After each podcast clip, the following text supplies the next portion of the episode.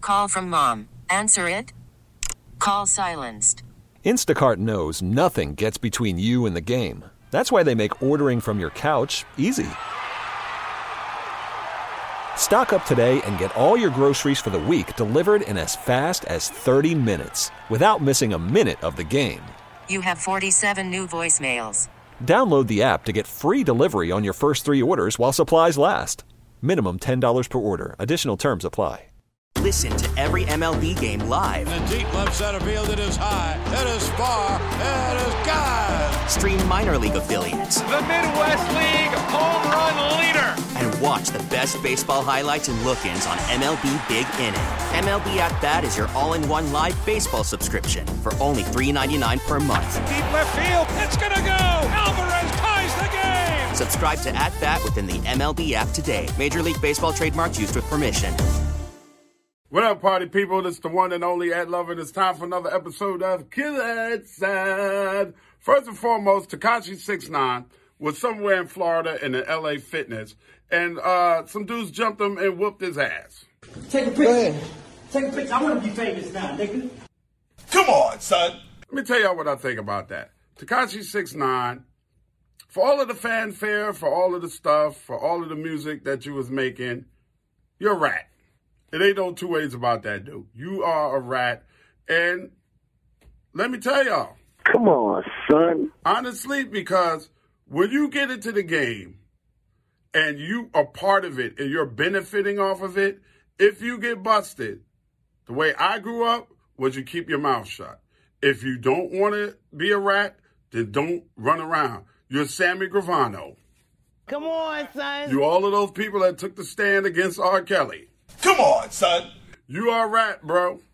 Ain't no two ways about it. And on the other hand, the other way I felt about it was the dude that allegedly jumped him is the dude that just came home from an eight year bid and you put that on video. Bozo. Bitch, are you dumb? Dum dum dum dum dum dum. Come on, son. You got to be some kind of stupid son. Stupid.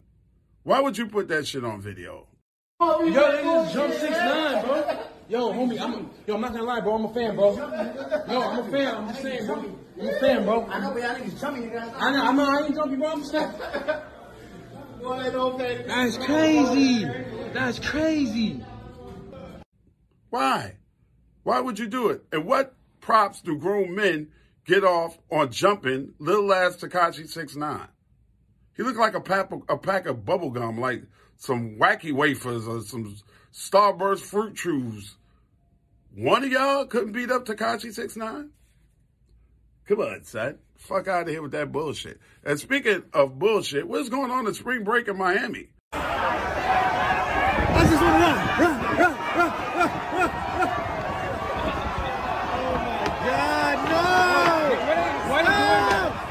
Why y'all wilding like that? What is wrong with y'all? 12 o'clock curfew on spring break on Ocean and Collins? Come on, son. Y'all little motherfuckers need to calm down and learn how to enjoy yourself. You should have just went on about some pussy. Learn how to gawk like we did. Come on, son. I get you anything. Yes, I would like some of that ass. Two people got killed down there at that spring break, and one dude did it on videotape, and they got him, one of them Travante Vante name niggas. He's one of them. One of them that be on the first 48 all the time with them Nanante names. Come on, son. You're going to jail for the rest of your life, fam. Just stupid. Stupid. Nothing but plain old stupid. Man, sit your dumb ass. And speaking of stupid, Come on, son. did y'all hear about what happened to my man Shaq? Well, Shaq posted a picture of himself in a hospital bed, and everybody got scared, including me when I first heard about it. I was scared to death thinking that something happened to Shaq. Because I'm going to tell y'all why. I realized the other day that Shaq had a birthday. Shaq is 51 years old. I met Shaq on Your TV Raps. Shaq was 20. I've known Shaq for 31 years, y'all. 31 years. When I saw that Shaq was in the hospital, I got upset. I was like, please, God, don't let nothing happen to the big Diesel, the big Aristotle, the big TNT, the big commercial, the big Papa John's Pizza, the big General Insurance. Y'all know what I'm talking about. Shagadocious. Come on, son. Shaq was a Fushnicket. Check this out. What's up, Doc? Can we rock?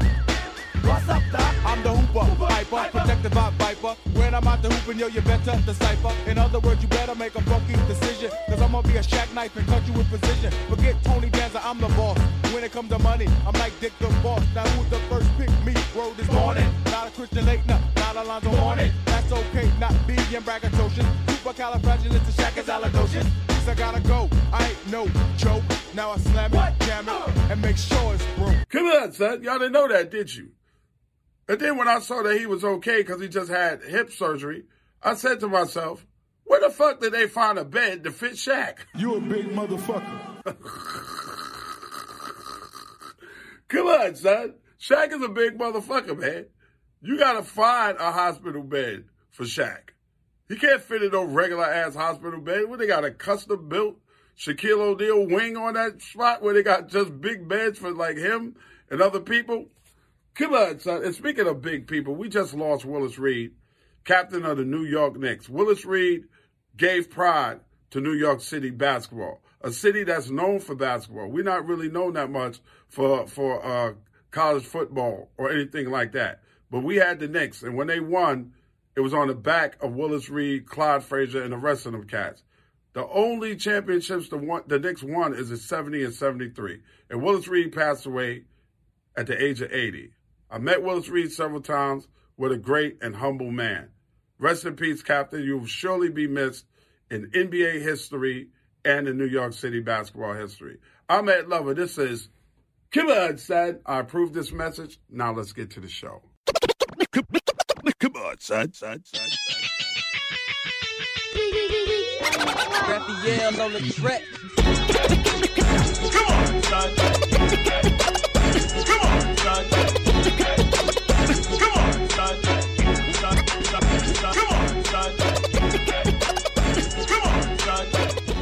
What up, y'all?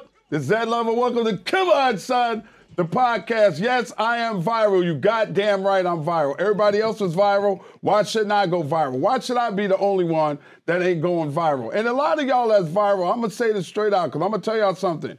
Y'all know what Come On, Son is, right? And y'all know what Come On, Son, the podcast. I don't hold my tongue or nothing. I'm not in this shit to make friends. A lot of y'all content is fucking trash.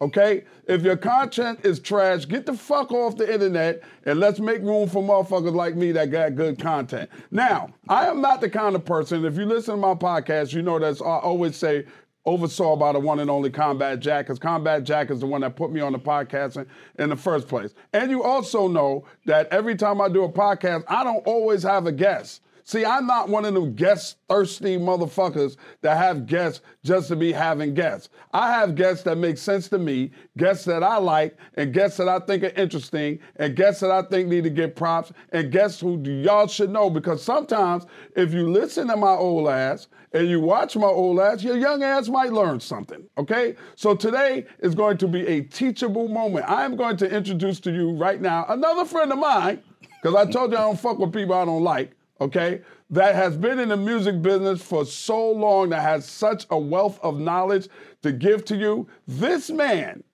was managing Outkast when they won. Am I? I'm saying this right because he's sitting right there. Was that album of the year? Yes. Album of the year. No other rap artist has ever won album of the year. This is the man that was in the helm behind him that gave that push, that made that happen. CeeLo Green, a lot of other shit from Def Jam, everywhere else. Good friend of mine, y'all welcome, Mr. Michael Blue Williams. Give it up for him, y'all. Give it up. Peanut Gallery, where the fuck is you at, Dan Tanner? What the fuck is wrong with you? You from the Bronx. Come on, like BX, you. yo. That's- Thank you. Thank there you. go, there you go. Thank you. Yeah, Thank baby. you. Thank you. There you go. Yes. BX is in the building. Thank what up, you. What Blue? up, sir? This is my guy, y'all. Yes, yes. This is my guy. We go back, back. I- It's the yeah. 50th anniversary. Are we saying that right? Anniversary or we said birthday? What should But it it's be? technically it's a birthday. But a birthday, right? Yeah, but it's gonna get treated like it's the anniversary of the beginning. Like anniversary is is different than your birthday. You, the anniversary is the is the when you're Your celebrating it when it anniversary- happened. Right. Your anniversary is like you trying to, you know, you trying to chill. Like you've been with your wife for a long time. You're not really trying to get no pussy on the anniversary. Not, Yeah. not all the time. Yeah. But on your birthday, you want some pussy. Yeah. So should hip hop be fucking or should wh- what should be known? It's hip hop. It's natural that it would be fucking. This So is what they should hip-hop get some does. pussy for their Definitely 50th should. birthday. Makes sense to me. No, but I don't understand why people saying anniversary. Bro, let me ask you a question. Mm-hmm. Dude from the Bronx, the fuck was you doing before you got into hip hop? Oh man, I went to Kennedy High School in the Bronx. Okay. Um, and then I left. Dan, you ain't go to Kennedy, did you? Evander Tiger? No, we snapped. That Shut was the yeah. fuck There up. was Smacked them smacked them around. That was a regular Okay. Oh. occurrence. All right, Regular back occurrence. to our regular Yes, scheduled regular occurrence. Uh-huh. program. Back to where we're at. So you went to Kennedy. Went to Kennedy, left Kennedy, went to college in Ohio, went to um, an HBCU, Central State University. Okay. Um, went out there, no real ideas. Wasn't even thinking about the music industry. I think I was gonna do. I was thinking about being like a, a FBI agent or a judge or something like that. I was trying to get something cool. Okay. Um, and while I was there, like my senior year, Jodeci had just went on their promo tour, and they came through like near my school for like a, a show, and their dancers were cheerleaders at my high school. They used to be my cheerleaders when I played ball in high school. They were our Okay. cheerleaders, so they came Oh. through. And why was you at gonna the skip show. over the part that you played ball in high school though, my nigga? I'm bad. I mean, I, I played ball in high school, and you know, I just kind of Any aspirations to go pro? Nah, I don't think so. I was I think in my head I always felt like I was good enough to play on a bunch of levels. But back then, if you didn't go pro, you had to go overseas. And you Right. remember that back overseas? Remember Conrad McRae would go Yeah, away? absolutely. Like people would just disappear. You didn't, Right. They were in Russia. Walter bro. Berry- Walter yeah, Berry you were went like, where are overseas. these people at? You didn't hear from them. Let me put my sneakers down, y'all. know It's that. different now. The internet, everything. It's like, yo, you pick up the phone and you can FaceTime them. It's different. Right. But back then, it just seemed really far away. Like, so Okay. I think I just gave up the aspirations and started Because I trying to think figure it all out. of us that played a little hoop, like even if we played on our block, if we Mm-hmm. played block against block, I think we all had aspirations of, of going pro. Yeah. You want me to tell you who fucked my aspirations up from going pro? Who fucked up your- Magic Johnson. Fuck Ma- Magic. I want you on the show, but you fucked up my aspirations of going pro because you were 6'8". Before Magic Johnson, we had like Spud Webb, Yeah, yeah, the right? couple- Muggsy yeah. Bogues. Yeah. Little, uh, uh, what was his name? Yeah, 6'2", Calvin. 6'3". Calvin. Mark what's- Jackson was only 6'3". Mark Jackson. Yeah, it was Mark reasonable. Jackson's the bust I asked, though. Mark He lived Jackson was down a the way from problem. me. He's Yeah. a bust Kenny I asked. Smith, what, Kenny, 6'2", yeah, 6'3"? yeah, yeah. But I still, I was like, yeah, I'm good. I'm in that all space. Yeah. But I could be on the bench, something. Here come fucking Magic Johnson, shit on a string. Ah, this nigga. duh, duh, duh, duh. I was like, I'll never make it. Ain't nobody gonna see that. Nah, I Yeah. gotta get this hip hop. Nah. Mm-hmm. shit. So you in college, Jodeci, the dancers. Yeah, we we meet up. I hang out with them after the show. You fuck one of the dancers though. didn't you? Nah, nah, nah. Those they went to high school together. These my people. Nah, we. I went right to yeah, it, he didn't was I? like, "Go to the chase." No, no, no, no, no. no. But I went with them. I went with them to a show, and I, I hung with them for a weekend. I kind of got in my car and just drove with them. With from- Jodeci? Yeah, like they no, they was on the bus, but I like followed them in my car to like Detroit and then Chicago. I was just like hanging out because we Okay. they were cool. And I got that bug, that, that industry bug, man. It was like the backstage, it was cool. It was, you know, with Jodeci it was like Laminates. laminates. Now is this Jodeci, Jodeci, or this just starting Jodeci? Which This Jodeci? is just start. This is This Forever Forever My My Lady. Lady? Yeah, this is Okay. still Forever The My Lady single. Josie. Yeah, right after Okay. what, what was the up tempo? Right. Oh God, I, yeah. So it was Forever My Right. Lady, and it's the promo tour. So they out doing shows and connecting it, and I got a chance to hang met my man Charlucci, and was like. Shout out Charlucci, yo. Luch, I gotta Luch, get him Luch. on the show too. Yes, He's ill. Luch. Now Luch got He's stories. ill. Yeah, and he got stories. and he got the memory for it. Um, then after that, they left. I went back to school, but I kept thinking about the road. I called Charlucci, yo, what y'all doing? What's up with it? And one day he called me. He was like, yo, we just got booked on MC Hammer tour. It's us, Boys to Men, and Hammer. We're going out for like nine months. You want to go? And I was like, and do what? He was like, I don't know. We'll figure it out. Just come on out. And I was like, No dough involved yet. no dough involved yet. Just did I want to rock Right. like, and I was like, yeah, what, what, like, how do we do it? What the deal was? They was like, yo, we're gonna be in Knoxville, Tennessee to start the tour off and go. So I was in Ohio in college, so I drove down to Knoxville with Frank Nitty. You know my man Frank Nitty? Yes. Frank was my roommate. Drove down to Knoxville, showed up. Lucha was like, all right, they let me get on the bus. Frank took my car back, and I spent the next nine months on the road with Jodeci, and that's how my career started. Doing what, though? I started What is as this? roadie. Would you get a per diem? Was That- so, so at first it was how's you At eating? first, I was Huh? it was per diem, and I did everything. I like I took everything off the bus. I was the roadie. Okay. I was the, I was roadie. So every job that nobody wanted, I had to get. Um, then we got into like this little altercation in Louisville, I kind of threw this kid through a window in the mall. You kind And- of threw a kid through the window in the mall. Yeah, it was kinda like now, a if mix there's up. no statute of limitations on this right now, you know you go ahead and tell a story. I don't So- want you to say nothing that might incriminate you. No, no, this should be this is 20, 30 years ago. Well, now, then so- tell a story, fam. What happened? So we go to the mall. Me, Devontae, my man Anthony Pitts. Anthony Pitts used to be Mike Tyson's bodyguard. Yes, and I Magic's know Pitts. Shout bodyguard. out Big Pitts. Ant. That's my Yeah, man Big Pitts. Ant. So we hit the mall. Devontae, us, we walking through the mall. Devontae spots some cats selling bootleg shirts, Josie shirts. Right. He stepped to him. Yo, y'all selling shirts? That's our money. Blah blah blah. Next thing I know, slap slap. There's a mix up with somebody comes runs at me. I grab him, swing him, and push him. He goes through the window. Devontae loses his mind. Now we running out the mall, getting back because we like, oh shit, what's going Right. on? We get back to the hotel. D done lost his mind. He was like, yo, you're security now. So you went from roadie to throwing some cat through a window and becoming security of a shoe store. What kind of Sneaker store? store, actually. Dr. J's. No, I don't remember. It was something in Louisville. Who knows? It was on City limits or probably something like that. City Limits. One of those joints like that. Dude, Yeah, through and- the window. That was it. And they hid me the rest of the night on the bus because they weren't sure if the cops were gonna come looking for Right. us and stuff. So I stayed on the bus that night. And when he came on the bus, he was like, yo, you security now. You still a roadie, but you security. Your roadie slash security. security. Is there And more money in roadie There's more slash money. security? So- Okay. So now I'm at Okay. four hundred dollars a week. Oh wow! And this is 400 plus per ninety one. diem. This is ninety two. And they buy you got a they give And you a per diem, hotel room. And I got my room. I'm on the bus. This is going you to my had pocket. a bunk with nobody, did you? 'Cause Nah, usually I'm the on- roadies- nah, nah, nah. I ain't had a bunk with nobody. You had a bunk on the bus. yeah. I had a Oh, bunk you, and You everything. chilling right now. Dude, I, that's it was the time of my life. This is my introduction to the music industry. So after that, did you just say fuck school? Like Yeah, I was like, I my I remember I told my mother I was doing it, and my mom's, you know, my lost mom's a- it, did she? she, you know, my mom's a principal in the Bronx, 20 years. She's a professor at Medgar Evers. Education. She's, yeah, oh, no, she's, it's Dr. Williams is her name. This is the whole Right. thing. Oh. You going what with who? You leaving school? Like, she, nah, she wasn't. Um, God bless my grandmother, rest in peace.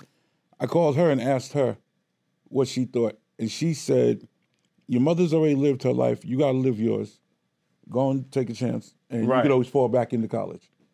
And that was all I needed. You know, all you need is one yes. You're at Yeah, your all you dad, need your mom. grandma. All you need is one yes. And you- Because Nana, you know, she circumvent moms any day. That's she her gonna, mom. Yeah, she gonna block She, you. right, exactly. So she, you know, mom's gonna say one thing, grandma gonna be like, "Shut up! I gave birth to you." And now, What is boom. you talking about? Yeah, right. and Everybody's okay. Okay, so how long you was out for nine months? That's almost a whole year, bro. Yeah, the the Boys and Men Hammer Jodeci tour. Who was was like nine headlining months. that tour? Hammer. Hammer was. Hammer had us. Hammer Hammer taught me what real work ethic in this business looks like, and How haven't been so? many.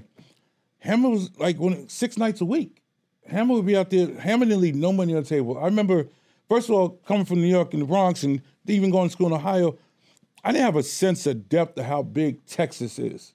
Right. Like Texas is a big motherfucking state. it ain't yo. just Houston or Dallas or San Antonio. We did Tyler, Lubbock, Beaumont, San Antonio, Houston, Dallas, Austin. Like we did seven shows in one state. I was blown. I didn't realize that's I didn't know how big the state was. Right. But Hammond didn't leave no money on the table. And and every night he gave, well, we were in New Mexico, or we were in fucking Minneapolis, or we were in LA. Hammond gave his fans a full show every night. Him Never and his took a night off. Him and his, his dancers, they went full speed every night. And KFC was sponsoring the tour. So on top of the per diem and the four hundred dollars, I was getting free chicken every night at the nice venue. Nice. The dressing room, chicken every night. Everywhere. Every we had chicken on the KFC bus. had y'all just Uh, flooded we, with we chicken. just yeah, we just. so eating what was chicken. the order of the show back in them days? Was it it was Jodeci, then Boys and Men, then Hammer, It was. or was it, did they bring other it, people it, in? it- like- it started there. So opening was um, what was Hammer's group out of Oaktown Oakland? 357. Oaktown three five seven. Yeah, they So was they, looking started. nice, yeah, too, they though. was nice. They opened. well, Hammer had them on lock. Y'all could get I mean, you know, Hammer had 115 people out there. 20 of them were security. wow. Hammer Hammer took everybody in the road. So he made, but he made sure that the girls was good. Y'all couldn't just like Yeah, he wasn't. Yeah, and so his dancers and them and all them, if they got caught fraternizing with us, they get fined and stuff and get in trouble or get Okay. sent home. Nice, so they tight be like, ship. yeah, he was trying to keep everybody. I know y'all was on because that, you know it man. was it was it Yeah, was them wolves three, on five, that. sevens, yeah, three, Every- five, yeah, sevens. yeah, All of us wolves. wanted y'all. We all wanted to fuck one of y'all. yeah, I ain't I ain't gonna lie to you. I ain't gonna hold you. We was all trying to try to fuck one of y'all. Somebody. So we we out. It was whoever the opened Oak- Oaktown 357, on that same tour, towards the end, TLC became the opener. Ain't Too Proud to Beg It just dropped. Okay, yeah. And so they became the opener. Um, but it was Jodeci, then Boys to Men, then Hammer. That was also the tour where Boys to Men recorded End of the Road on that run. Oh, when uh, their, when Quadri, their, their manager, got killed Right. on that run. That was the tour. Um, and they while they were on, away for his funeral, they recorded End of the Road. When they came back on the road, they started performing End of the Road at the end of their show. Right. And you could see the change, yo. The game changed. Like I could, you could literally, s- like this is Jodeci and Boys to Men. This is really Jodeci and Boys to Men. Right. But that end of the road came, and it was like, yo, they this is gonna be a problem. Because Jodeci was originally slated, from what I understand Mm-hmm. from Uptown, to be the anti Boys to Men, right? It just kind of worked out like that, but yeah, kind of they, they were the bad Because of boys, what, rock and Misa- roll. Misa Hilton Dressed them in the- was yeah. dressing them. Mhm. You know, they was under Puff's tutelage. Big at Ange the was time. dressed in Boys to Men. Right. But Boys to Men was getting they, they was wearing Gap outfits every day. Right, That was their Alexander look. Vanderpool look, Yeah, they they, call it. had that whole look. You know, Jodeci leathered out, Tim's high techs. Yeah, I remember the high techs. remember which the was- high tech joints. Which is crazy. And and and and but it was it wasn't an act. That was really the personalities. Like Right. j- But Boys to Men went back to the hotel, went to sleep, did mind their business. Devontae would announce our hotel every night. Are you on kidding the me? stage? We'd have three thousand women in our hotel every night. Bro, what, what, what's, what's, what's, what's the uh, what's the pussy count like on the tour like that, bro? When you got Jodeci, Mm-hmm. Boys the Men, Yep. and Hammer. Now we know what Yes. Hammer and them doing. They in their room. That's it for them for the night. Y'all are wilding. Every night, Wilder. Every night, every hotel, Wilder. 22, 23. Oh my God. Y'all Y'all got any kids out there? Y'all I think everybody, we're all like, we should all have somebody over 25. By the Yeah, y'all got any twenty-five year olds running around here that you're Man. not sure you might end up on the on the on the, uh, the court shit with the Luckily, nah, but. wow. Yeah, it was, it was like going, real talk, going from an HBCU, which is already its own experience of you growing Right. up, um, then going on the road with Jodeci, it's like, oh, this is the next level. This, like, this is, and, and, and like I said, because you're young, you don't know anything. you just doing, you, it's just going city to city. Right, Every city, LA, the big cities, extra crazy. Two shows. We, right. we in the Y'all city just, three, four nights. y'all just wilding. So after your time with Jodeci, what, what was your next move? Um, so while I was with Jodeci, Casey and Mary were dating Okay. because you know we Oh, were all well, uptown. ooh. It was the whole. What a, yeah. Remember those days, boy? I think What a everybody in New York remember them fucking days. cluster fuck that was. Dumpster fire. That whole relationship. was. Man, that that was um interesting. This is ninety what? ninety three. Okay. Here, here go, here go a little Mm-hmm. thing you probably didn't know.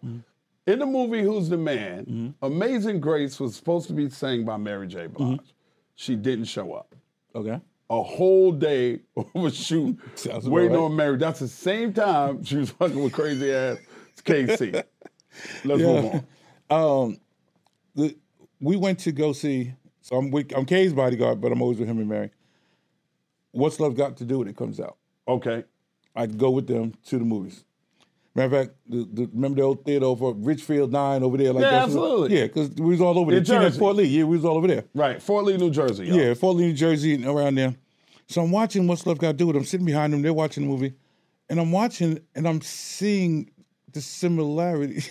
I'm sitting there, I'm sitting there watching like, Hey, this is y'all, like I said, motherfuckers y'all right don't there. see the. Okay, never mind. So, um, Mary goes on the road with Bobby Brown. Okay. Um, and Mary, they need some security, so she just Kay was like, "Yo, let's take Blue out." So I ended up going out with Mary. Um, that was an interesting tour because it Now, was who headlining that tour? that's Bobby. Bobby. Very This good is song. my prerogative, Bobby. Yeah, ninety three. Yeah, that yeah, that whole my prerogative run. Oh So- my God! So he's a god. Oh right yeah, there. he's oh he's Bobby's on tour, and Whitney's out there with him. Oh Lord. Yeah, every night they coming out. We got something in common. They hitting, they killing it. they, they out there, Shit. they hitting it. every Whitney's night. coming out do- doing. Whitney's coming out. She on the whole tour, so they out. They having a good old time out there. Um, you know, Kay will come out and rock the joint with Mary. It was, it was a Right. nice little joint. Long story short, it was a disagreement. like I learned, I learned the value of pillow talk on that on that. road. Really? How so? I- um, you know, I was young, and so I'm trying. Sometimes things would come up, and I try and give Mary some advice, like, "Yo, we gotta do this. You got it's your career, blah blah blah." I'm trying to Right. and like I guess I guess she felt like I was like trying to talk against Kay, so she told Kay, and then like Kay got mad, and it just caused the whole split. And so, easy come, easy go. I'm boom. Mary fires me. Really? Yeah, I was, got fired. Who told you you was fired? Um, uh, what was my man? Um, her tour manager, my man Bobby. Bobby told me. Yep, Bobby. Not little Bobby that used to Little be with Bobby that's Jermaine. still out. Yeah, little Bobby. was the tour manager for Crisscross when I was Yes, on tour with yes, Crisscross. same yeah, Bobby. I know yes. Bobby. Bobby's OG. Bobby been doing this thing Yes. for a long time. Yes, Bobby sir. was like, Bobby sick. Called me in his room. He's like, you know, Blue. Um, he was like, so I got a ticket for you to head back, and it was in Indianapolis. I remember. I'll never forget the city that we just. It was just like boom, and um, that was it. And I thought my career was done. I thought I like I thought I well that was the best year and a half of my life. Like Right. I had to kick it. I guess I'll go back to school. Um, and like a week afterwards, like like not long after, maybe a little longer than a week, Coco from SWV called me. Um, and so Shout out to SWV. What's up, ladies? shout out to the Ain't ladies. going down that road. Hi, honey. Love you. All right, let's keep going. you know where I was going Oh with yes. that. All right, and let's so go. Coco, Coco from SWV. calls SWV, we had met while we were on tour with Hammer. you. Okay. They were in Sacramento working with my man Brian Morgan on their album. Yes. We met them, got cool. Coco and them from the Bronx. We, so the whole nine. So when it was time for them to go out, so by now they had dropped their single and they were trying to go on the road and they were putting their team together. So Coco invited me out with them. Okay. So I went out with Coco and SWV. From SWV, I went out with Shy. I became Shy's road manager. From Shy, I just kept moving around. Like I kind of got really popular out there for being really good. That could road manage, bodyguard, whatever it was. And the money got good. By the time, by the time I was finished up with Shy and them, I was probably thirty five hundred a week Okay. to be out on the damn. road with you and stuff like that to Right. move. Um, and then I connected Shy with Shakim. Me and Shakim been knowing each other because I've done stuff and moved Right. around with them. Shakim is, is Um, Shakim, Queen Latifah's co-owner manager, of Flavor Flavor Unit, Unit, yes. music and management, and is Queen Latifah's partner in all of their endeavors. Yes, and, and I by- know y'all motherfuckers know who Queen Latifah is. All right, continue. Um, so Shakim um, had uh, basically offered me a job to come work at Flavor Unit. Right. Um, and I, in the process while we were doing that, Shy was looking for new managers, so I connected him. And so for bringing Shy in, Shy kind of gave me a job to work. And that's kind of when I stopped being on the road in that sense and went from, you know, a road guy to a real manager. Okay. And that's what I, I started learning management from Shakim, from Chris Lighty, from Leo Cohen, like Who was that? Who was that Flavor Unit when you was there? Naughty by Nature, Queen Latifah, Apache, Rest in Jeanne- peace. Rest in peace. Rest in peace, Apache. Gangsta Jeanne, um, shoot, that was like, it was kind of, that's where we were starting at. And then from there, we just, Shakim and I grew that joint. Right. Like, we just grew it really big. And so that was, so that was my introduction to the management side and a great time to be learning management and to be, it was like, like have mentors and people that you could look to, like a Shaquem, Chris Lighty, rest in peace. Violator was he had Tribe, he had Buster, he had Missy. So I'm I'm able to like learn from him. I'm going into Def Jam and Lior. A lot of people don't know Leo Cohen used to be president of Def Jam. Um, shout out Leo, what up? Um, Peace, he- Leo. He um he came from management. Yes, So- from Rush. Yes, so from Rush, Management. Associated. So So Leor and Russell, at one time, managed me and Dre. too. Yeah. I think Leo and Russell managed everybody. Yeah, every guy goddamn at one body, point. I just found out they were managing or or with, yeah, they were managing um, Will Smith for a minute too. Yeah, hell yeah. yeah. I like so. I had some really good mentors that that really taught me management from a couple of different aspects. Who were you put in charge with at first at uh, Flavor Unit? The very first artist that I managed at Flavor Unit was an artist named Nonchalant. I remember it's not till like five, o'clock in, the morning. What, you going? gonna Yeah, do? outside on the corner. Yeah, from, Yeah, DC. Repping From DC. DC. Wale is not the first one from DC. No, Nonchalant was from shout DC. out Nonchalant. Shout out to her. Big up Um, to her. Got to get on the show. Nonchalant, if you see this, holla at me. Nonchalant, and then the Food Chickens. Okay. And so Before Shaq? no, it was at Shack, and then after. Okay. So um, Caught the tail end of the Shaq ride, which was an interesting ride because you know Shaq took everybody everywhere with him. And, Yeah. Um, you know what's crazy about that whole thing? I just saw this this Shaq got a documentary Okay, on yeah. HBO. And he said when he did Arsenio Hall the first time, he told Arsenio he wanted to rap with his favorite rap group, and it was the Fushnickers. He said he didn't even know the Fushnickers at that time. Nah, That's crazy. cats didn't know he could do it. And, Right. Yeah, that turned, that was a that was one of those experiences that you're like, what's happening? But I'm gonna ride around and just enjoy it. Right. I'm gonna enjoy the experience. Um, and then the Fushnikins, we had a good run. I got a chance to really kind of learn how to manage a group, move them around. We had a hit, we had a big record on the West Coast called Breakdown. That was really, the flow will break you down. Yeah, the That flow will break you down. That sounds like a West Coast joint. That's yeah, why. that it was big on the West Coast. Um, shout out to Chip, Pac, Mock, Fu. Um, Chip's still one of the coldest rappers. Absolutely. By far, like still underrated. very, very underrated. Underrated. Very underrated. Shout out to them Schnicker niggas. Yeah, man. the, I the love Food y'all niggas, Snickens, man. BK's Schnickers. finest. Yeah. Um, so from the Food Snickens, we started to grow Flavor Unit. And I went from manager to eventually president of Flavor Unit Management. okay. And the next move changed my life. It kind of, I'd have to say that changed my life. And what was Um, that? So Latifah, I know. They don't know. So I'll tell y'all. Queen Latifah had met or ran into Dallas Austin. Dallas Austin gave him a demo for Monica Arnold. Queen Latifah fell in love with it, came back, told Shaquem and I to get down to Atlanta and get Monica for management. Um, so we jump on a plane, we come down here, we meet with Monica, her mom's, the whole family, fantastic family, still love them. Um, and we get Monica for management. Before we leave town, Shakim's like, yo, let's go by LaFace and, and, and see what's up to LA Reid. Well, So I'm like, all right, cool. Um, Some cute chicks on LaFace. Let's see what's over to the label. I'm like, Right. yeah. I'm- we stayed at the West End. LaFace is a bucket. He was like, kind of, sure, let's go across the street. Um, and he tells us about this group.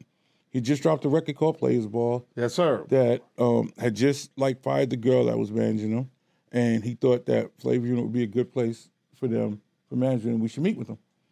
Um, that This group, is Outcast we're talking about. that y'all. group was Outcast. And if just for a little bit of history, just to give y'all a little tiny bit of history, I want y'all to go back and listen to Players Ball. Players Ball was on the LaFace Christmas, Christmas compilation compilation album. album. Mm-hmm. It is actually a Christmas, Christmas- record. listen to it. Okay. So we picked up. Had to um, drop it down. real Huh? quick nine piece. Oh, Ah, see? Dan Smalls. Big Dan off Smalls camera, worked another it. Bronx nigga. Always want to chime in about how he worked the record. We're going to get you a BX. chair in a minute. There you go, ahead. BX. You're next on the couch, matter of fact, in He's up your own next. chair. 'cause you got stories too. Um, so in one trip, came to Atlanta and got Outcast and Monica. Wow. One, So Outkast was on the flavor unit at first. Outcast was on the Facebook for management. Yeah, it was on, well, On the, the Flavor fla- Unit, on yeah. the flavor unit under management when Yeah. they when they dropped players ball. No, no. When when we got them, um, the album had just dropped, so they were with us until I left on my own. We got Okay. Flavor Unit, Okay. and they left when I left. Why'd you leave? You know what? The same way Shakim got me to come work for Flavor Unit was the same thing that eventually had me leave. Shakim, when I was when I was going from road to road, I thought I was making I'm making good money. I'm thinking I'm I'm good. What you talking about? Sean? I'm Right. 3500 a week. They got to pay me in cash if I want. Right. He was like, "Yo, you're never gonna get rich working for somebody else." Those are the words he said to me that kept ringing in my ear and what made me call him back and be like, "Yo, I'll come work for you." Four or five years later, that reality was I was never gonna get rich working for somebody else. Working for Sean Latifah. Yeah. So it was just, it was a growth thing. Okay. Yeah, it was blessings. God let me leave, let me take Outcast. Um, I think Donnell came with me like a couple hours. Donnell Jones at the time. So when we were rocking, when Flavor Unit was just like we were on that that groove, we had we had Faith, Monica, um, Donnell Jones, Next, Outcast, Naughty, um, Latifah. I think Shaw was doing LL. Like it was like the roster. We was big time. We was moving. Yeah, y'all was moving It's heavy. moving. But historically, in, in music, hip hop, management, all the management game, you grow your management company, but then eventually your size becomes a detriment because artists start to be like, oh, I want more attention. I'm not getting what they want. It's just the nature of the game, Right. historically. So um, we grew it really big, but then I also felt like it was time for me, like I said, to grow. So I broke out and started Family Tree Entertainment. Okay. And that's when my solo journey began. Come on, son, son. Yo, if you thought the McCrispy was bussin', hold up. Bacon and Ranch have entered the chat. Say hello to the Bacon Ranch McCrispy. Ba da ba ba ba. At participating McDonald's, limited time only. Cartier, Rolex, Gucci, Prada, Jordan, Adidas, Bottega Veneta. At eBay, it's real or it's getting a fake out. eBay's team of luxury authenticators are making sure you never get faked over again. Watches inspected by watch aficionados, sneakers checked by legit sneakerheads, handbags examined by handbag connoisseurs, and jewelry in the scope of expert gemologists. These authenticators are leaders in their field with meticulous eyes for making sure your piece arrives as authentic as your style and worthy of your collection. As experts, they know the true difference between a real and a fake. Real carries that rare, distinguished feel, the weight of pure platinum, exquisite scent of Togo leather, the tight stitching on a pair of dunks, the brilliance of real diamonds. So rest assured, your Rolex moves just like a Rolex should, and that colorway on your Jordan Royals will always be on point. The details inspected, the fakes rejected. Ensure your next purchase is the real deal with eBay's authenticity guarantee. Everyone deserves real. Visit ebay.com for terms. Ed Lover here, and listen close, y'all. What exactly does it mean to be black and unlimited? It means being exactly who you are, to be unlimited in your potential, to be unlimited in your creativity, to be unlimited in your imagination, to be unlimited in your vision. Throughout the year, join my friends at Walmart in amplifying the voices of black brands and creators, giving them a stage to spotlight their unlimited brilliance. That's Black and Unlimited. Visit walmart.com slash black and unlimited to learn more. Come on, son, son. And you took Outcast with you. Yeah. And Donnell. Donnell Jones. Okay, it's Donnell that left with me. Tell me what was what is it about Outkast? What is it that makes those dudes so special? So I think what what the unique blend that Outkast brings is obviously Big Boy gives you the street edge, Dre gives you a different kind of um, you know, edge to him that he brings on the skills, but they blended so well, they complemented each other that it and they were- they were both not scared to take chances. And when one took a chance, the other supported. When Dre started wearing like sore pants or doing stuff, Right. Big Boy supported it, and the support allowed Dre to feel confident to keep pushing the boundaries. And so, while Big Boy kept them tethered to the streets and to everything else, Dre created a space that allowed them as a group to expand. Most groups die because they're scared to expand. Right. Most groups get stuck in, damn, that album sound like the last album or this, or they're scared to take chances.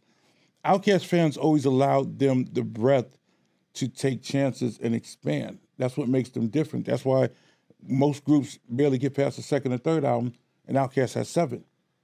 Because you you if you if you make a a, a- a record like Rosa Parks, right, which doesn't sound like anything on the radio, No, Oh, hell and no. banjos, Uh-huh. and Uh-huh. Yeah.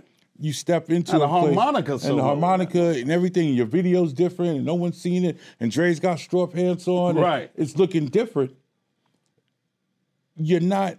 If you accept it, then when the next album comes out and we drop a record like Elevators, right, or some or some just anything that each record, the first single sounded different, and the fans never.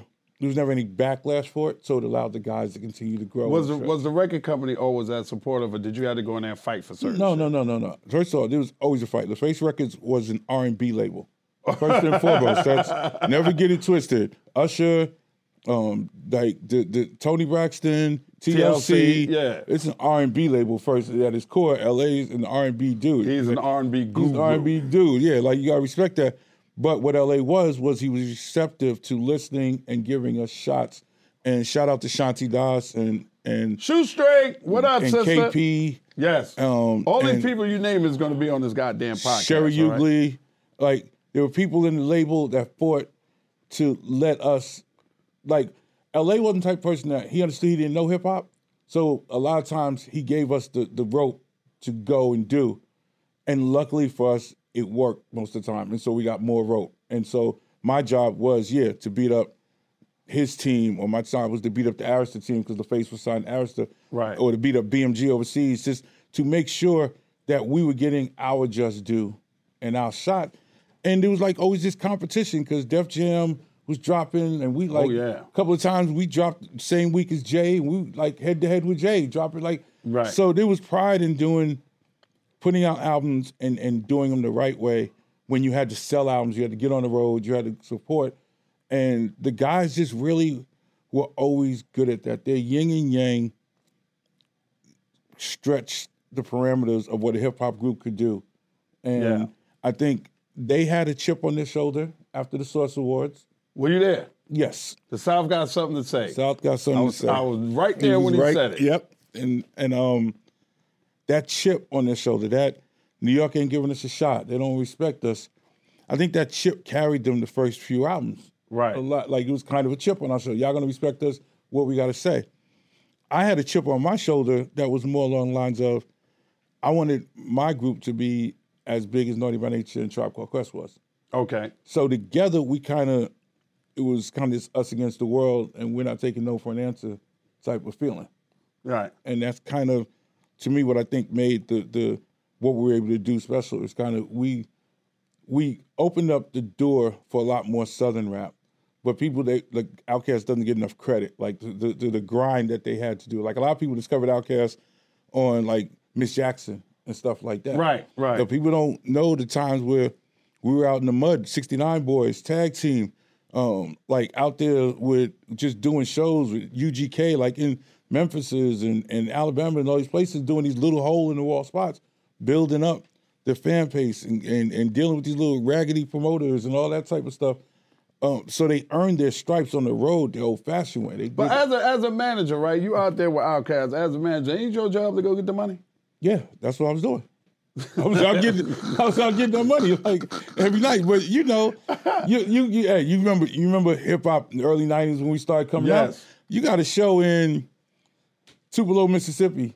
Dude picks you up in his car and Right. his boys. You remember Oh, I those hate are the that. days Oh, you- I hate that. you got picked They up. still promoter trying to his pick me boys. up in their car They still now. trying to They pick you up in still your car. trying to pick me up in their car right now. When I'm doing the comedy, going out there with my cousin Talent, they still trying to. No, we'll come get you. No, no, No, man, no, no, no. no. I'm not stopping by the barber shop. Yeah, I see? appreciate your mother cooking, but I Thank don't you. want to go to your mother house. Yes. No, I'm not doing all yes. that. They those still are- try to. shit. Those are the old days. You used to, yo, promoters used to pick you up when you got to a city, and this was their moment. So they would damn near parade you around the city. Absolutely. Sit- Stop at the barber shop, beauty salon, school. This is and Yeah, didn't tell you I, I nothing. told the principal you always gonna come by Yeah. here, and all of this shit before you even check into your hotel. You can't and even get you to the hotel tired yet. as a motherfucker. You tired. You get to the hotel. It's like, yo, you got to be ready in an hour. What? Right. Why are we getting ready in an hour? Sound check. Oh no, DJ manager, somebody else is going to do that. But you're out there on that road and you out there grinding, and then you go and get your money at night. Cats is giving it to you in, in brown paper bags and no sequential order, and you like, now I got to count this. I got to sit and count twenty five thousand dollars because you couldn't go to the bank and get me nice. weekly. Right. You had to hit the trap. You man. Have had to you bring ever the had a box. situation where you had to mm, my motherfucking money, man? Um, yeah, we had. There's actually a cartoon that about a story that Big Boy told about I me saw having that. having to, to, to fight for some money. Right. Um, I had at one time this promoter pulled me in the room with like him and like four of his guys, and handed me the money, and I was like, all right, all right, let me count it. You ain't got to count it. I was like, no, no, I need to count it. And so I sit down to count. it. I go, hold up, and make sure I count it. Well, I count this so we don't have any problems because it's that type of room. You know him, like Right. I, just in case anybody thinks they faster than me.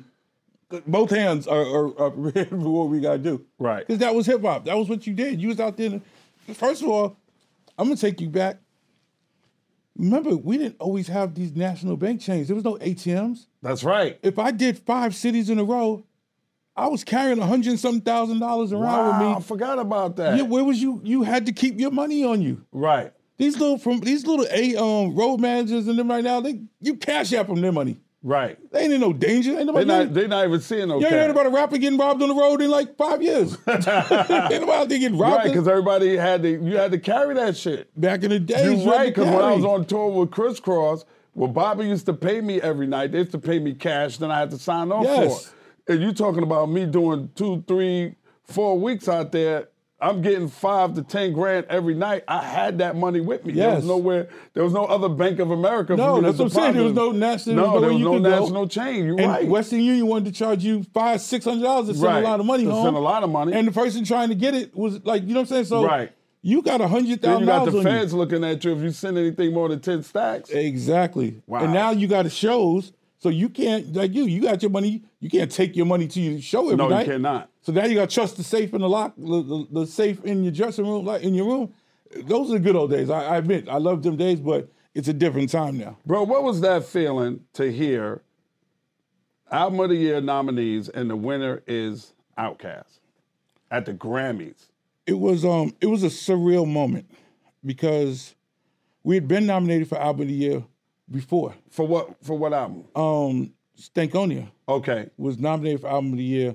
We lost to Oh Brother Where Out Thou the soundtracks. That was the year that Oh, NDRE still- I love had like that. five or six Yeah. nominations. I do love that movie though, but still, come on. son. It, it um, Come it, on, it was us. It was like, it was a it was a deep category, and really what we all felt happened was we we split the vote, and Oh Brother We're Out There was a country western album, Right. So the country block of voters voted for it, Yeah. and the rest of us kind of spread the votes out. So we had been there before, like we've been ready, thinking we could win, hoping.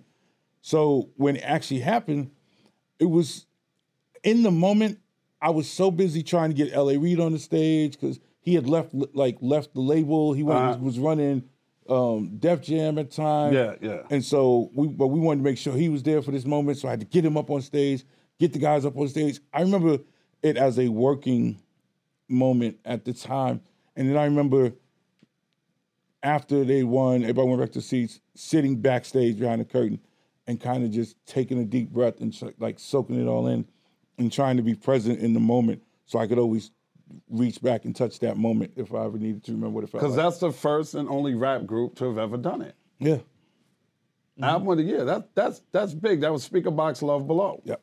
How did they decide to do that album? um, the I mean, they natural- both were featured on songs that each other did on the album, but it wasn't Barely. right. But it wasn't a collective like body of outcast Um, work.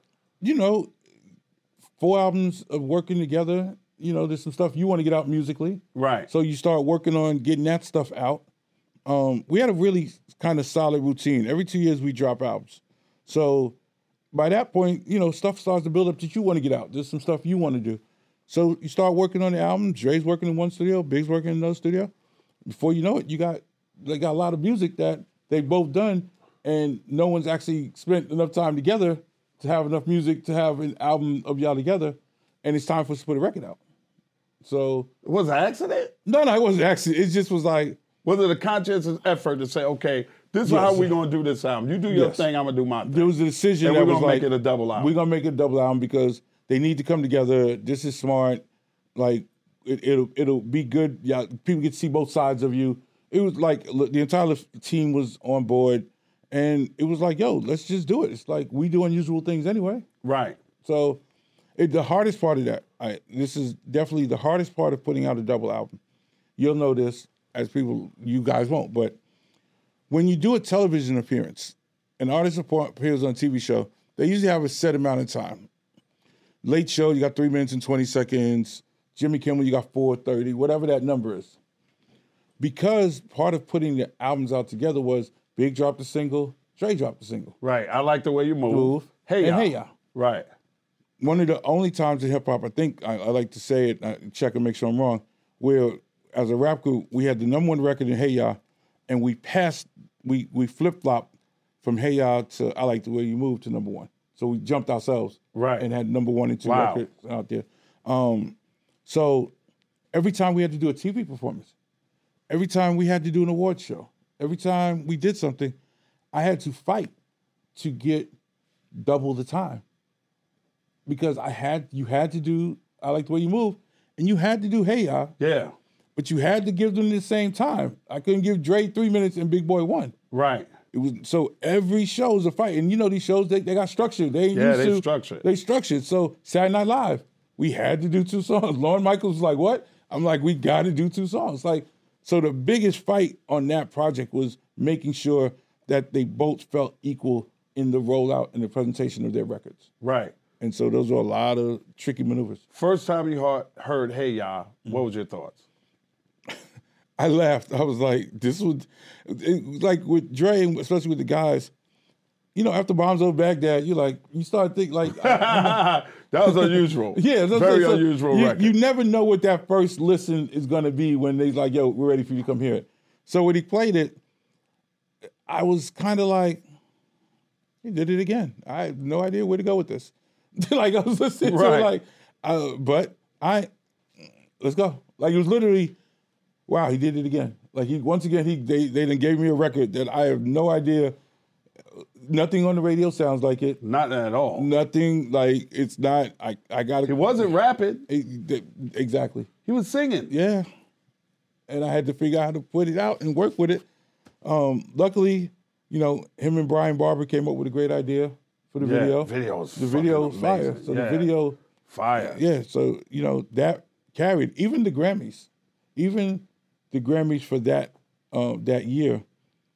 We had to. They're not you- like usually as an artist you get to perform one song, right? But they're nominated as a group, and he has a song, and he has a song, right? So I had like eight meetings with the Grammys people. That was like, yo, you have to give them the time to perform, Right, equal time. And so that's how um, Big Boy ended up performing with Earth, Wind, and Fire. Okay. On there, and then Dr- and Dre did his performance, but it's just there were a lot of of, of fights though that that were necessary for that project to to breathe and really get it.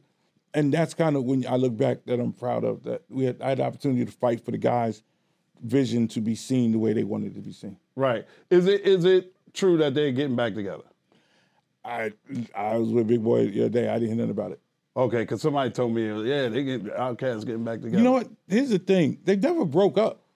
I tell people all the But my time. nigga just went to do a little. yeah, act. they just Yeah. you know they never really broke up. They never say, "Fuck y'all." You never heard they that never between broke up. them. They just kind of do stuff, and you know, and when the time is right or the mood hits or whatever, poof, they'll be there. Yeah. But until then, you know, Big keeps dropping music for the fans, keeps touring, doing his thing. You know, Dre's being Dre. You gotta let, kind of let that live. Yeah. You know, it was it was an honor and a pleasure to have had the opportunity to help put the South on the map, to have a group that was so relevant in, in hip hop that you know they'll never be forgotten. Um, we're the only group to ever sell more records on each of our first four albums. Each Most people- time. Each time. Most artists, if you think about it, they have a big Decline. album, then there's a decline. Right. Or they have a little album, then they have a big one, then they go back down. Right. Each album, Outkast grew.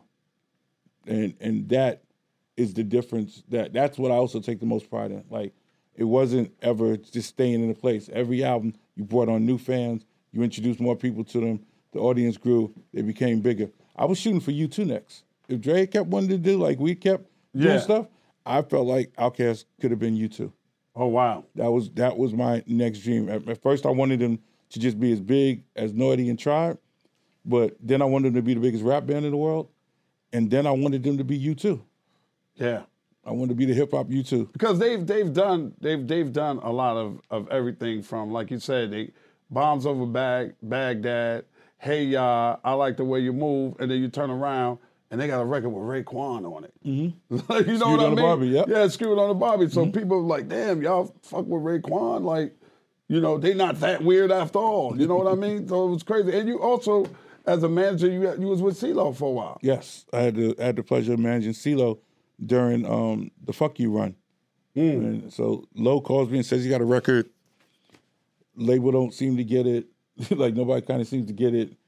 He he he knew what I was able to do with records that the label didn't get with Outkast. So we we started what was an amazing like two three year run of Fuck You dropping, um, hosting Saturday Night Live, being on The Voice, just kind of doing Vegas residency. It was kind of a great kind of run for him. And he, he turned from this super talented guy that I knew from seeing him in Goody Mob and seeing him in Nas Barkley into a pop star. Right. And it changed. You could see the t- being on The Voice, that was when The Voice started. So you had that energy. But Fuck You was such a big record. The Vegas show, everything. You watched him go and, and become this real pop star that's going to be able to perform forever. He's a showman. Yeah, absolutely. Yeah. Is that the next move for hip hop? Vegas residencies. Yes. We see Anita Baker. We see Usher doing it big. You and I had talked about doing think something so, as yeah. far as your own TV raps was like what five, six years ago. Nah, I mean, think about it. That was probably like eight, nine years ago that we Wow. talked about doing it. it. I think that there's so much hip hip hop as a historic, like the history of hip hop. A lot of times we don't know how to put the show together to celebrate us the right way, to give the DJ the credit, to give the the graffiti the credit, the the everything, the culture. And I think yeah, the next the next thing is going to end up being a um like Vegas type of thing. Me and Chris Lighty, at, at one point we were working God on rest putting his soul. together. Rest in peace, Chris Lighty. Yes, sir. Chris My Lighty partner. was uh, Violator, manager, Busta Rhymes, Missy Elliott, LL Cool J, many, many, many artists, and 50 Mm-hmm. Cent, also yep. 50 Cent, and also my next door neighbor for a long time. Yes, he was. In West Orange, New Jersey. Shout out to West Orange. Um, we talked about doing a, a hip hop Cirque du Soleil. Oh, word. Yeah, we thought like that's what I loved about Chris. Like w- was Chris never thought hip hop had a ceiling. Right. He never thought there was like so it wasn't anything that if you had an idea that that fit, there was no like nah that's we can't do that. Like there's no, and so we were like yo this is what it would look like. We put the show together, knew what it was gonna be, and in our arrogance. So this is a time when you know as managers Chris, me, Shakim, Dame. Like we walking into places like y'all know who we are, what the deal is. It's gonna cost Right. you. You know you want to be in business with us. Like we, that's how we moving we went up to um, Montreal and met with the guys that do Cirque, right? French guys, older ja cats. First of all, these cats looking at us like, who the hell are these monkeys? Fuck out of here. Yeah, let's see, see see who the who fuck play is- though. See who play on that shit. So we hit the whole joint like, yeah, yeah. So we gonna be this. We got these people involved. World tour. It's gonna be crazy. this dude, this first dude looked at us like, what? like, Cirque du Soleil belongs to SBC. yo. You will never bring hip hop into Cirque du Man, Soleil. I, it was it was almost it was comical the dismissal of him. And, Just and- like fuck out of here. and I swore that we're gonna do one. We, they're not the only company that can do it. Me and Chris swore he passed. I told his daughter when she passed, we're still gonna do one because that man literally looked at us like, "What are y'all talking about?" And we were like, "You know who we are." We don't need you for this. We came because we thought it was gonna be Right. easy. We do this with the We- we're just Universal together. Circuit. We got a Universal Circuit. we can do the sex, do it our way. So Do it our way. We don't need you. yeah, it was um a, a definite entertaining trip. up there. Somebody asks me every day, or probably at least once or twice, maybe four times a week, my top five rappers of all time. And I tell them it's an impossible thing to do. This is barbershop talk. This is always somewhere, no matter where I go. Hey, I know you got a top five. I ain't got a top five. But we don't have to talk about the top five best rappers. Give me four of the most. You ain't got to give it in order. Four of the most underrated rappers in your in your opinion. Ah, definitely Chip Foo. I'm gonna Okay. throw Chip in there. Um, damn, underrated changes up a little. I'm saying Coogee rap is underrated.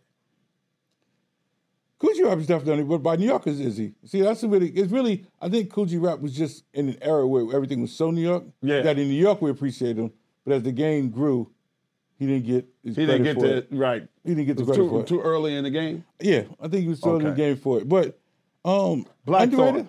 Black Thought's definitely underrated. But I, real hip hop heads definitely put Black Thought in there. You know who's underrated to me? Who? Slick Rick. Is Absolutely, underrated.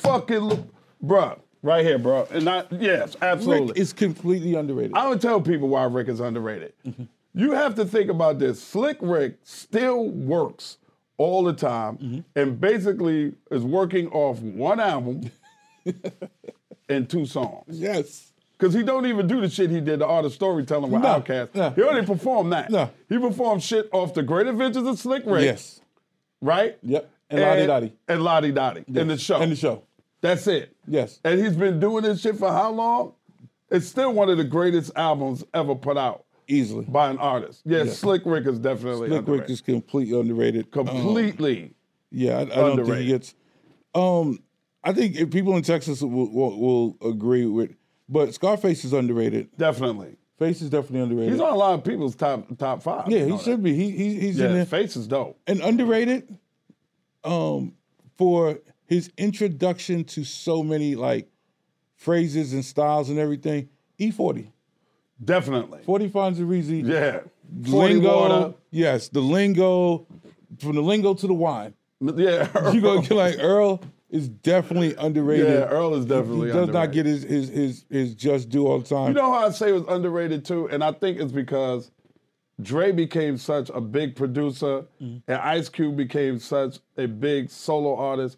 MC Ren, MC I Ren would was say- part of one of the best one-two punches, punches, yes. I, I would definitely say in Ren. the early first NWA Straight Outta Compton album. Ren coming off behind Ice Cube, or Ice Cube coming behind Ren, amazing. I- but Ren is Some of underrated. them is like, yeah, but I forgot he was putting out albums, but then everybody was so regional, so he was only getting Yeah. he wasn't. Yeah, but Ren was putting out some projects. Yeah, those would be my like four underrated. Yasin Bey, aka Mos Def. I don't know if he's underrated. He ain't underrated by heads, but by the general public. Yeah, maybe by the general. Uh, yeah, huh. he's one of those critically acclaimed cats though. That's why I don't know. When I think when I think underrated, I be thinking like Supernat or somebody like that. Oh, Supernatural, You know what I'm baby. saying? well, Supernatural is one of the best freestylers. Yeah, I've that's ever- like somebody like underrated. I will say, if like he's not underrated, but I don't think he gets put into top ten enough, if not five, but should be top three, if not two performers. Is Buster. Absolutely. I don't. I don't think Buster Oh gets enough. my god! Oh my god! He Bus- doesn't get enough. But then, you know what? Kilmer Buster is so good at fucking being Buster that there is no other Buster. And I was crying when they started talking about the verses against Buster. Buster was like, nobody, Mm-hmm. Nobody. wants it. And the shit that killed me about it was nobody said anything. Everybody was like, uh, yeah, he's. I said kinda nobody right. want. I, I still said nobody wants it with Outkast at versus. Yeah, you, yeah, that's that's. You know why? Because when you're talking about about verses, I remember you and I having this conversation. I was sat there and I started thinking, and I was like, hold on, because verses is everything you've touched. It's not just your albums, and, and if you're talking about 20 songs between Big Boy and Dre, that's a lot of shit. His solo verses. I, I got. Exactly, like you you you forget some of the shit that Dre was on, You or don't- some of you the shit can- Big Boy was on. Yeah, you forget them John Legend verse. You forget them Exactly. Beyonce verse. You Yes. forget the um the White T remix verses. You forget, You I, I forget- walk it out like I'm Usher. yeah. If you say real talk, I probably won't trust it. Like a lot of people forget that that cat, and I give Dre a lot of credit because Andre 3000 is kind of like Jay Z in his own right. That if you hear they on something, you automatically You sit lean up in. Yeah. Mm-hmm. right? You want to hear it. It doesn't matter how long they've dropped a single, how long that you've heard something. You'd be like, You yo, lean. you heard Drake, uh, Jay is on that new Drake record. You'd be like, where's it at? Like, you want to hear this When shit. Dre Dre's I, and I 3000 stand is by the it. same way. a 3000 3000 verse on the, the Kanye record, the Donda record Yes. was the best verse of that year. Yeah. Fire. That shit was fire. So there was, I said, yo, this ain't gonna pop up three year break and then just drop the most fire verse of the year and then ride off into the sunset and be like, all right, I just wanted to remind Yeah, y'all. I'm cool. I'm yeah, cool. I I just just wanted wanna- to remind y'all. I wanna remind y'all who the fuck yeah, I let me am. drop this on there. The verse was crazy. yeah. It, it was like, and, and honestly, he don't even like rapping no more. He don't? Nah, he ain't really. That is, that's the thing. He feels like he's growing and stuff like that. It's just it's like having such a natural gift that everybody wants you to do, but you don't want to do no more. Right. But that that verse proves it ain't like there's no fall off. Like I tell people, look when you look at artists. So you said Ren. Could Ren drop a record right now that would be relevant? Is there any way that MC Ren could drop a record? It would have to be an, an incredible record, but this is no shade to Ren. No, but 'cause whatsoever. the styles difference, came things, and, Right. and some people have to be stuck in their period of time. Three, Big, Jay. You Nas. talking about Nas? You talking about three Nas. decades of cats still Right. dropping records and being relevant enough for people to still like lean in and see. Nas is dropping records now, like proficiently, and he like I'm his on King fans. Disease too, too on uh, Death Row East. That's my voice on the end of that record. See? Shout out to Nas for that. Shout out to Dan Tanner for making that deal happen. Thank you, Nas. Appreciate it. he's dropping records and he's Like putting out he's quality 19. work. Yes, and he's putting out quality work.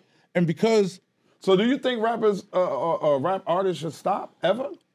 I think you stop when you feel the game is past you and it starts to feel like you're trying. That's the difference to me. I don't think it should feel like when when Jay but we does living in come a and do it- different era right now, Blue, where you ain't gotta write your shit and don't nobody give a fuck no more. Yeah, but when you- when you say stop, I think the difference is still when you when you're say you're over 35 in a rapper or 40 over a rapper. Right. What are you dropping? You're dropping your music for a different reason than these kids are dropping your music. Meaning, if you're 40 and up, you know who your audience is. You should be dropping the music for your audience. And if you get some of these kids, fantastic. That's what I'm talking about. Should they ever stop? I don't think you should stop if you still if you feel you still got something to say and you and and you can still find the right formula to to at least make your fans still come see you. No, I don't think you have to stop. I do think if you go in and you let somebody convince you that you should be doing 22 year old stuff, right? I, I think yeah, you probably That you should should stop. be doing drill or trap or some shit. That's what I'm saying. Yeah, that should have stopped. What is the divide between today's hip hop and our generation? Why is there such a great divide? Um, so I have a theory uh, that I, I have. I, I, the the dividing line is Lil Wayne. Right. he is the, fu- He's he's the the, dividing line. godfather. Yes, of so this whole new he's the gen- godfather he's of a- this generation. uh, yeah, and he but he but he's enough of a skilled rapper and lyricist and everything that he still fits into our era. Right. So we respect him, but he's the dividing line because after him, you got this generation of crack babies, and it changes the landscape of the entire game because we can't sell all the drugs and all the shit that we supposedly all did in the 80s and 90s, have a generation of babies born that end up coming out in the 2000s. Those are going to be crack babies. So when we look at them as an older generation, we look at them like, yo, these kids is weird, goofy, but these are the result of our work. Right. So and We made 'em because goofy. we made them like We this, gave 'em the and we, goof. and, and we gave them the blueprint of of of Flash and all this other shit. Yeah, like yeah, we, we did, did. this, so they grew up watching our flaws. Yeah, we watched Puffy and and and, and Big driving backwards. in All the of car, us, yeah, going we- nowhere we- we on spent- fucking mountaintop. We spent a decade just, yo, this is our life. Look at us. Look at this Beat shit. us on the chest and all that. Right. So they grew up. Yachts and all that. We did that. So they grew up trying to reach those things that we wanted to, but mentally, the approach is different because Outkast wanted to be better than DOS Effects. They wanted to be better. Um, Jay wanted to be better than Big Daddy Kane. Um, Tretch and them wanted to be Rakim. Like with our generation, when we got into hip hop, when you got in the game, you wanted to be better than who was at the top. yeah, absolutely. That That's was what you that was got what it into was. for. You got into it to be better. That's what hip hop was. It was battling in the park because you were the new kid and you wanted to be at the top. And you had to pay So your you had to dues. pay your dues. Hip hop was always about trying to be the best. Somewhere in that era where the switch happened, we went from trying to be the best to reaching for the lowest common denominator. We started to be like, oh, he ain't really saying nothing when he rhymes, uh, and all this other stuff. So we didn't like from New York, we were like, we're not respecting that. We're not, we don't know what that is. That that's gonna work. Right. But we didn't understand that. P was was the guiding light for a lot of southern cats down here, the cash monies He and was them, they were talking to watching them. his people. He wasn't trying to be New York. He wasn't That's trying to like be New York. UGK and them. Like you might say, like some people say that uh, Pimp C, right? Mm-hmm. N- Pimp never said no shit. You know, like Biggie would say some kind of silly metaphor that make you go, you know, you know, oh shit, you speak my name, I make you dash like Dame. I love the dough. And people like, oh, well, Pimp C was a simplistic ABC Straight to rhymer, the- but he spoke, he spoke to truth. his Yes. people. Yes. And that's what hip hop did. That's what, what New York did. Somebody got the light bulb at some point and said, fuck New York. I'm a rap, but I'm a rap for my fucking people. but they took the it, it, the I mean, the reality was it stopped being hip hop. It stopped being just New York's thing. It went out west. It became the West Coast thing. Then it went down south. But as it transitioned down to the south, the lyric ability, the lyricalness of it, kind of left some of it. Well, not with Outkast, shit. No, no, no. I'm just saying overall. I'm Not saying the this whole is after Dungeon us. family. It always No, I'm had saying, but I'm spitters saying over there. after, like so, like you're saying, if you start with Wayne after, After Wayne. yeah. So now lyrics aren't important. Now we're just doing bounce music. We have a Like good time. Bible AF after we Wayne. wild. After AW. yeah, after, Wayne. AW. Right. I think that the, the game shifted and the generation of people stopped wanting to be the best and they were happy to just be as good as that person is. Right. It stopped trying. I don't have to be as dope as Eminem and such and such. I could be as average as this person is because he seems to be working. So you the Laffy Taffy records. Oh, that's when all that came. You see what I'm saying? Like, right. It was just kind of became how simplistic can we get? Not complicated wordplay. How simplistic can we get? And and and the game started changing, and then the internet came, and everybody got a shot. Everybody got a shot. Everybody. And there's no gatekeepers, and so everybody just throws The out what they gatekeepers make. got wealthy. the The gatekeepers, gatekeepers got generational wealth and said, "Yeah, I'm not." yeah, down y'all there." can do this. Y'all, go can ahead and have do all it. that. Y'all can have it. Yeah, and stop looking, took their hands off the wheel. And because so much money was coming from hip hop, because of the work and the, the, the, the deals that we opened up the doors in the 90s and early 2000s, these kids kind of slid through and got big, big checks. Right. On, on, on simple stuff. And again, people stopped trying to be the best. But I, I not just in hip hop, realistically, in America. If you gonna draw the line at the Kardashians, and then everything after the Kardashians is no longer us trying to achieve and be the best. Everyone just wants to be famous, whether they have talent or not. And the internet is allowing people to do it. And then Ah, you drop I know in it. all these TV shows, American Idol, X Factor, all these. So now kids are growing up thinking you can be famous in eight weeks. Right. So now nobody understands the grind and all the work that needs to be done. I just want it. So instant gratification. So it stopped being about telling stories and really telling. It became, I'm going to say that what I'm saying is telling the story, but really I'm just on there cursing and mumbling and just throwing a bunch of stuff together. And now you reach a point where in 2023, everything's a vibe. Yeah, you're right. I had to learn that the hard way.